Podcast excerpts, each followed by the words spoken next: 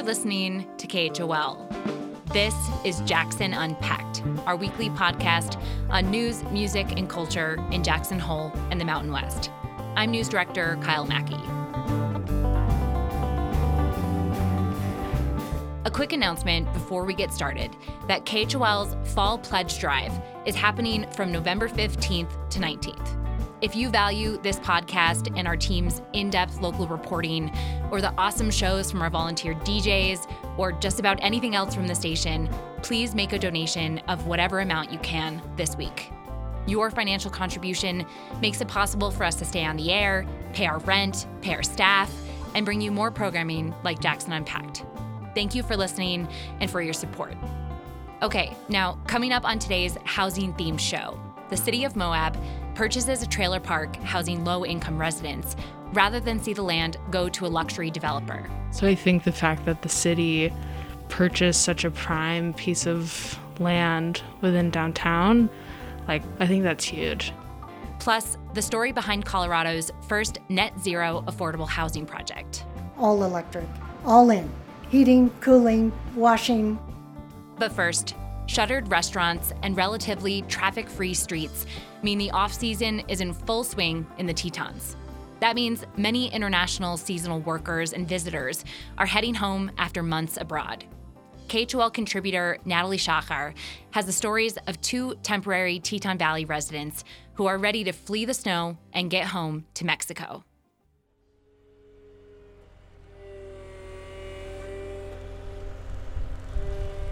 Bundled up against the chill of an early November morning, Teodoro Sanchez is settling into one of his last days at work in Driggs this season. On this recent Monday, he's driving a tractor, scooping up dirt from a large mound and dumping it into a truck nearby. Sanchez has been coming to Teton Valley for the spring and summer seasons since 2017, spending about seven months away from his home in Mexico, working for MD Landscaping. Trabajar, trabajar. Sí, yo yo a eso work, me work. ocupo. That's what I dedicate myself to. I almost don't have any free time. I normally rest on Saturdays, but this year I work Saturdays. Sundays I do cleaning and chores for the week ahead. Sanchez focuses on irrigation, although he frequently finds himself performing a variety of tasks, like planting cottonwoods and aspens. He also says he feels lucky to have a temporary visa, which allows him to work in the U.S. legally. Sí, es muy difícil It is difficult to get. So many people would love one. It is luck, a lot of luck. And Sanchez says he hopes that good fortune will stick with him. Y pues mientras me sigan trayendo esta compañía, pues As long as this company keeps bringing me and I'm able to do the work, I'm going to keep coming. mis labores, ¿no? Y- Meanwhile, at the nearby Driggs Mexican restaurant, Agave, Ana Lupercio is also here temporarily. Lupercio comes to visit her family for a few weeks about every two years. Her nephews, who run the business in Driggs, are frequently overwhelmed by the number of customers, so Lupercio lends a hand when she's in town. Es algo bonito volver otra vez a tener esa comunicación, ¿no? Con- It's something beautiful to have this contact again with my family after years of being far away.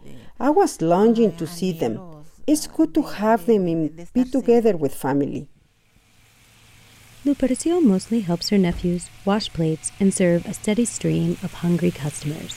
But she also enjoys the landscapes of the greater Yellowstone ecosystem, which doesn't resemble anything she sees in her home city of Guadalajara. donde yo soy, eh, no, no, no, no veo eh, estos paisajes. Where I am from, I don't see these landscapes. Here, I see the white hills, the houses, the beautiful white roofs. It's beautiful. The hermoso, snow season it's beautiful. And I have also come in other seasons when the trees are yellow, red, and green, and I like it. Thousands of foreign nationals like Sanchez come to the state each year to do seasonal labor, according to the Idaho based Snake River Farmers Association. Many others, like Lupercio, come to visit their family members abroad. Both say they're grateful for their time in Teton Valley. But as the cold sets in, they are getting ready to hit the road.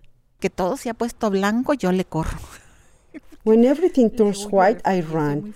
I flee the cold. I am very cold blooded. This year, two of Sanchez's sons were also employed by MD Landscaping.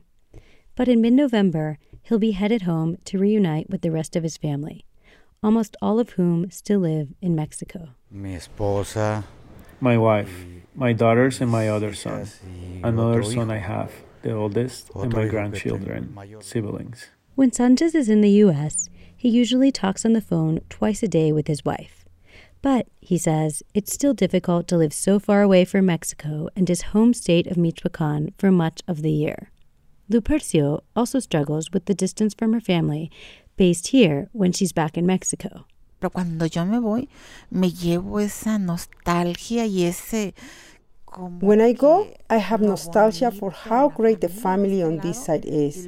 And when I go there, I want to come back here. But I also want to be with my family there because they are my roots. And sometimes I have one foot here and the other there. Sanchez says he comes to the United States for financial reasons.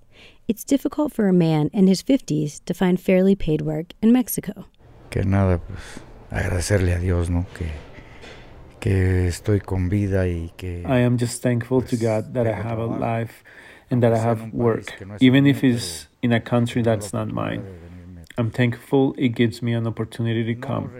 I don't reject my country, but it's more difficult to live there economically. I hope in the future things get better. Not necessarily that it will be just like the US, but that so many people won't have to leave. While Lupercio's visits are more about family, she says she's already looking forward to her next trip. que me quedo con este hermoso recuerdo de, de, de esa convivencia con I have this beautiful memory of my time with them años que yo for the next two years until I return. For KHOL News, I'm Natalie Shachar.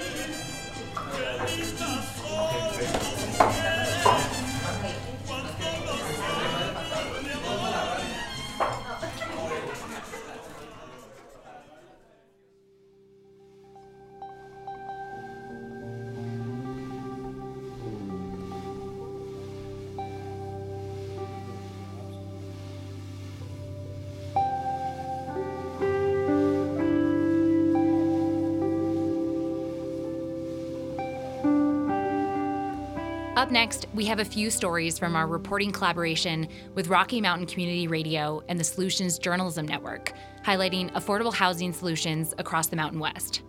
Not unlike Jackson, Boulder, Colorado has had a tight housing market for decades, and the pandemic only made things worse. But in a city with strict growth limits, many in Boulder are looking to add housing in their own backyards, often quite literally. Lucy Haggard reports for KGNU about how accessory dwelling units might be one way to solve the dual crises of cost and stock. Ed Levy dreamed of living in Boulder for years, often taking 80 mile round trip drives to visit the city. When she underwent a few major life changes, she decided it was time to move here. The question then became how to afford living in Boulder, a city notorious for few housing options and a high cost of living. Around that time, Kurt and Krista Nordbach were building an accessory dwelling unit, or ADU, in their North Boulder backyard.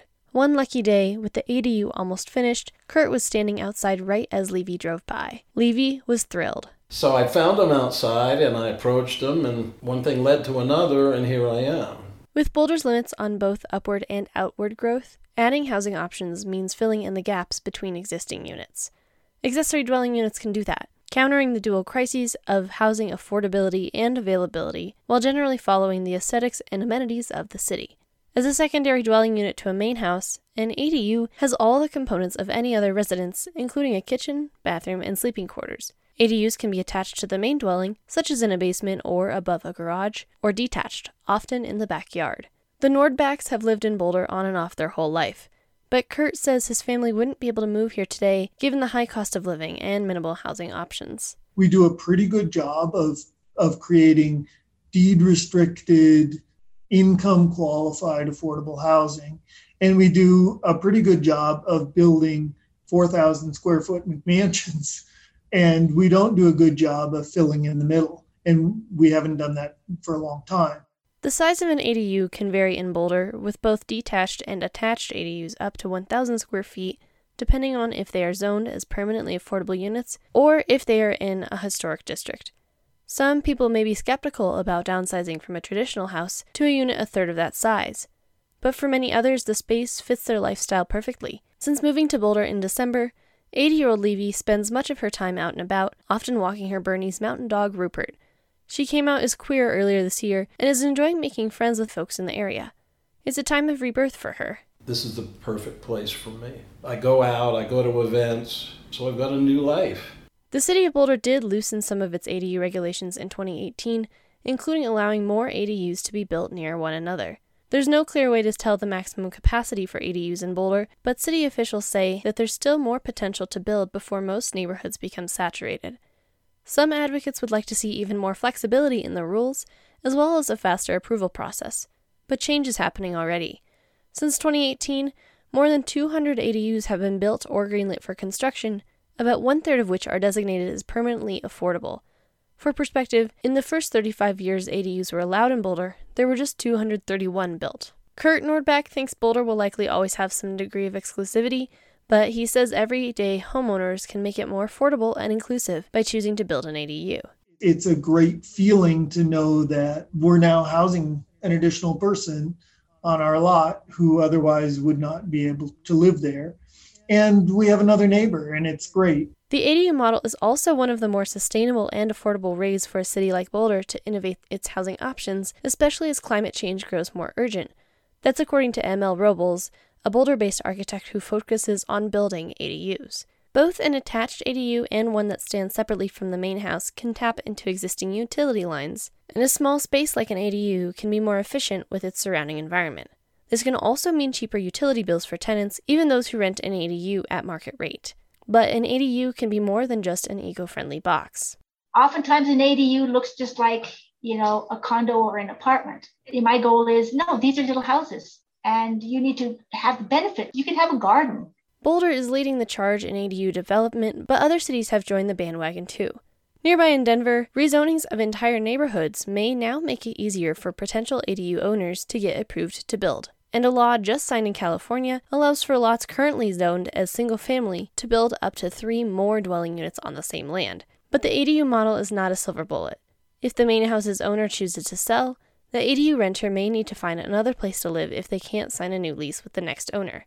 To be sure, no one housing strategy will entirely fix the dual housing crises of affordability and availability that plague Boulder and many other cities, but accessory dwelling units are one tool in the kit that many hope will be more useful in the coming years to ensure Boulder can welcome people from a wide variety of backgrounds, including Levy. No retirement home for me. I have a lot of things to do. I'm considering buying a horse. So there's a, a bunch of things on my agenda for the future. For KGNU, I'm Lucy Haggard. The Jackson Town Council also started allowing the construction of what they call accessory residential units, or ARUs, back in 2016. The units are supposed to be used for guests of the primary home or rented to local workers for a minimum of 90 days. But some town officials and residents have expressed concern that those rules aren't being followed.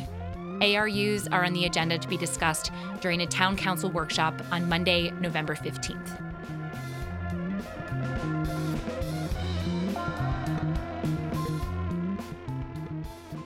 In our next housing story today, lining homes with solar panels isn't usually what comes to mind when creating affordable housing projects in rural mountain communities. But designing homes that can produce their own power is one way to keep utility bills close to zero. KVNF's Stephanie Maltarich visited Basalt, Colorado to learn how one community collaboration created the first net zero affordable housing project in the state. About a dozen workers keep warm by hammering nails and sawing wood on a cold fall morning in Basalt, Colorado. At first glance, the site looks like an average construction site, but it's far from typical. It's Colorado's first rural net zero affordable housing project. We can have affordable housing, but it's truly affordable if you can manage the utility costs.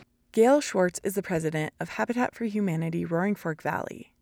She started working in affordable housing in Aspen over 40 years ago. Her most recent project, Basalt Vista, is located behind the high school near the center of town. Net zero homes produce, on average, the amount of energy they consume. Our homeowners are basically paying the connection charge to the utility and otherwise providing their own energy and all electric, all in.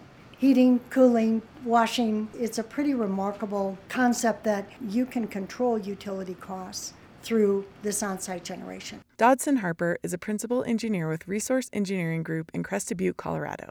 His team designed the systems that offset energy for the Basalt Vista project. He says historically, affordable housing projects prioritize keeping building costs as cheap as possible. But that's starting to change. His company is currently advising a handful of other net zero projects across the state. If you're trying to build housing for people who can barely afford to live in a place, having them have zero or extremely low utility bills is a win win. It's good for the environment and it's easier for the people to live there. Harper says net zero homes cost more to build, so it's hard to make them affordable. But it's hard to put an exact price on how much more expensive net zero homes cost to build. Jake Israti, Basalt Vista's program manager, estimates the project will cost 15 to 20% more than a traditional build, even though going all electric saved his project money in many places. I think it's really important to find the rebates that are offered to everyone, not just Habitat. You got to check with your utility and see uh, what kind of rebates you can actually get in, in order to make it affordable. This is my daughter's room, and then we have the downstairs bathroom. Jeremy Duncan moved into his family's four bedroom townhouse in Basalt Vista just over a year ago. Duncan works in the IT department for Pitkin County, and his wife is a history teacher at Aspen Middle School. They've lived in the Roaring Fork Valley for 13 years, and housing has always been a challenge. The housing market, it's tricky when you, you know, there's the haves and the have-nots. You know, we just weren't quite at the point where we could compete in the normal market, you know. Prior to purchasing their home, the couple, along with their two kids, lived in a 600 square foot apartment owned by the school district. With two kids in a cramped apartment, the couple asked themselves, should we stay or should we go? But they wanted to remain in the community they've been contributing to for over a decade. Now, Duncan is thankful for the space, and he enjoys seeing the energy his family produces and saves. There's the water tank. Everything's fully electric, right? Mm-hmm. So everything is running on electric, no gas. And the thing is, is we were able to see what a house that's run on full electric, what that bill looks like without credits. It's what you would expect, right? And then we started generating credits. So pretty quickly. The, the minute the, the sun came out, that started balancing against our output or what you're banking versus what you're using. Basalt Vista is unique. It's a partnership between Roaring Fork Valley School District, Pitkin County, and Habitat for Humanity. The collaboration pooled resources to subsidize each house. That is how this has been made possible is through the partnerships and I would encourage anyone looking at project like this because there's a vested interest in these groups in wanting to uh, house their workforce and, and house people in their community and stabilize families. Schwartz and her team are proud to be the first rural net zero affordable housing project in Colorado. Other communities aren't far behind, though. Breckenridge, Telluride, Carbondale, and Summit County are working on their own net zero affordable housing projects, made possible by a similar process various entities working together to create housing that is both affordable and a win for the environment. Reporting for KVNF and Rocky Mountain Community Radio, I'm Stephanie Maltarich.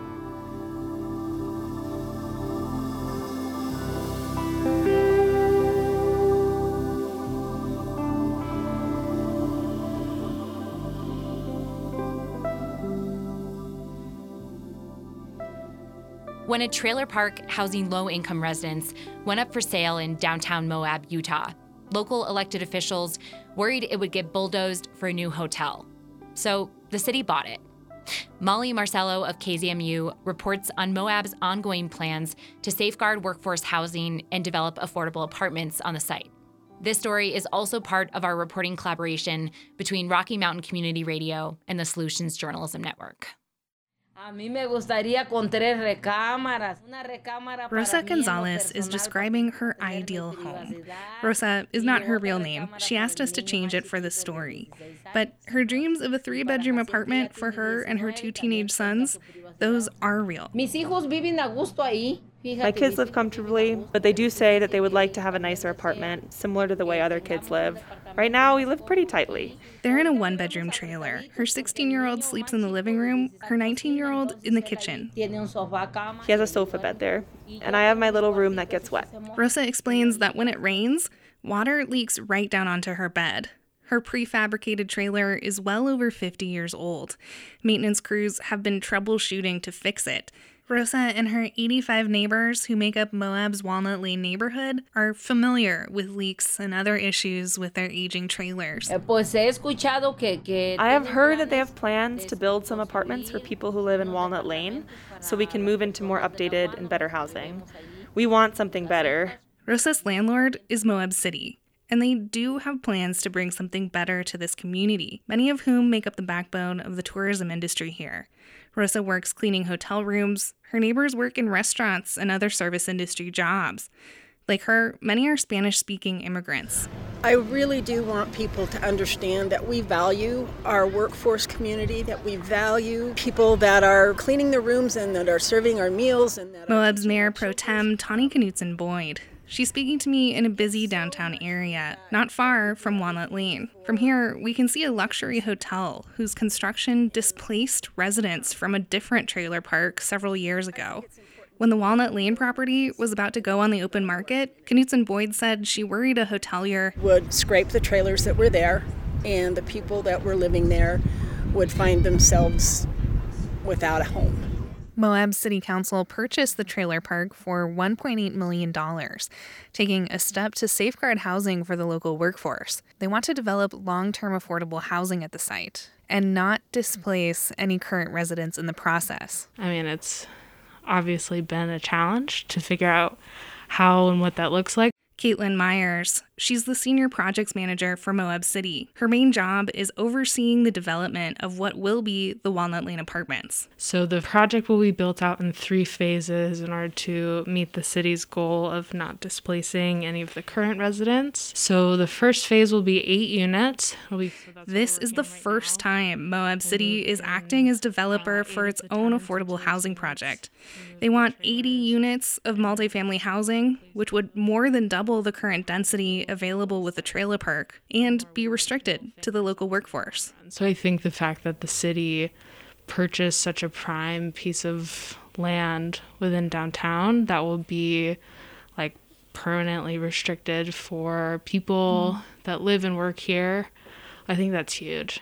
But general enthusiasm for this project has waned lately. It's been exactly three years since Moab City purchased the trailer park. They were finally supposed to break ground on phase one of the apartments this summer, but instead terminated their contract with their builder after the company couldn't meet the performance bond requirements. After this setback, some city council members suggested cutting their losses and replacing the old trailers with new ones.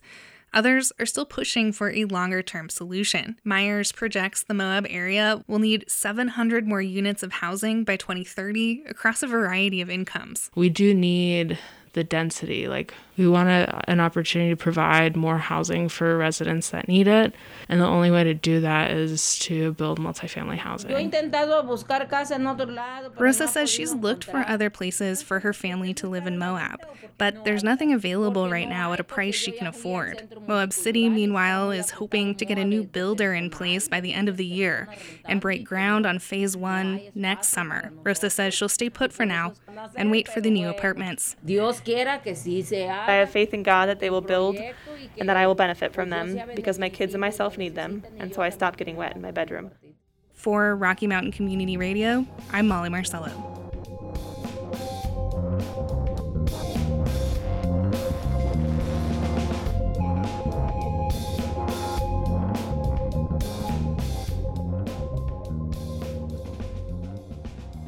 Now for the weekly news roundup.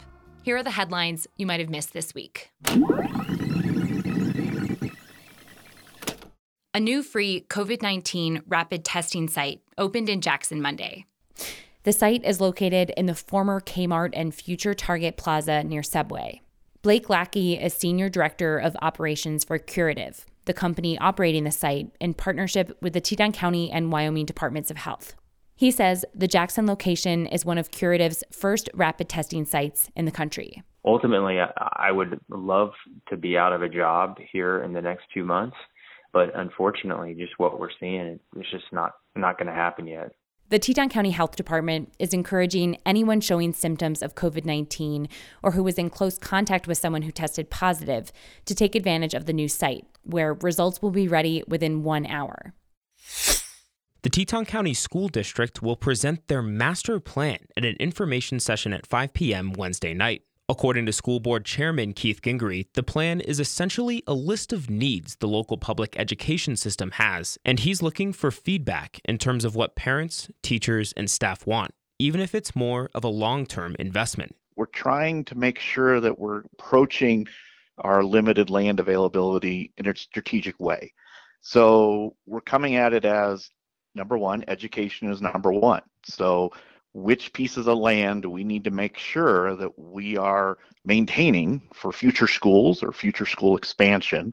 Other priorities include upgrading security, labs for engineering, and bigger athletics facilities. But an important near term goal, according to Gingery, has to be finding places for more staff to live. Gingery also says, depending on the project, he'll be exhausting all resources, including state funding, private donations, school board reserves, or local ballot initiatives to raise the money to get it done. Following local elections last week, the city of Driggs will be swearing in a new mayor in early January. Hyrum Johnson has led the Teton Valley community for the last eight years and had hoped to serve a third and final term at some point it is right for those of us who are elected to move on and uh, let others come in and fill those seats and bring their perspectives and their insights and their hopes and dreams to the community as well. Johnson will be replaced by the current Driggs City Council president, August Christensen, who campaigned on a platform of fostering more collaboration and direct communication between citizens and the local government something I think is really important is how are we able to collaborate more as a whole community with the other cities here in the county and the nonprofits and the organizations? How can we all come together to collaborate to work on all these really big issues together? We don't need to be siloed. We don't all need to come up with the answers separately and work independently. Christensen will take office on January 4th. However, the results of two other local elections in Teton Valley remain uncertain. Recounts have been requested in two close races for the Driggs City Council and Teton County School Board, according to the Teton Valley News. Finally, federal rental assistance is available for Wyoming residents struggling to make ends meet in the current housing market. The Cowboy State has received $352 million in federal funding to help with emergency rental assistance, but has only doled out $10.5 million thus far, and just 189,000 in Teton County. More information is available at dfs.wyo.gov/erap.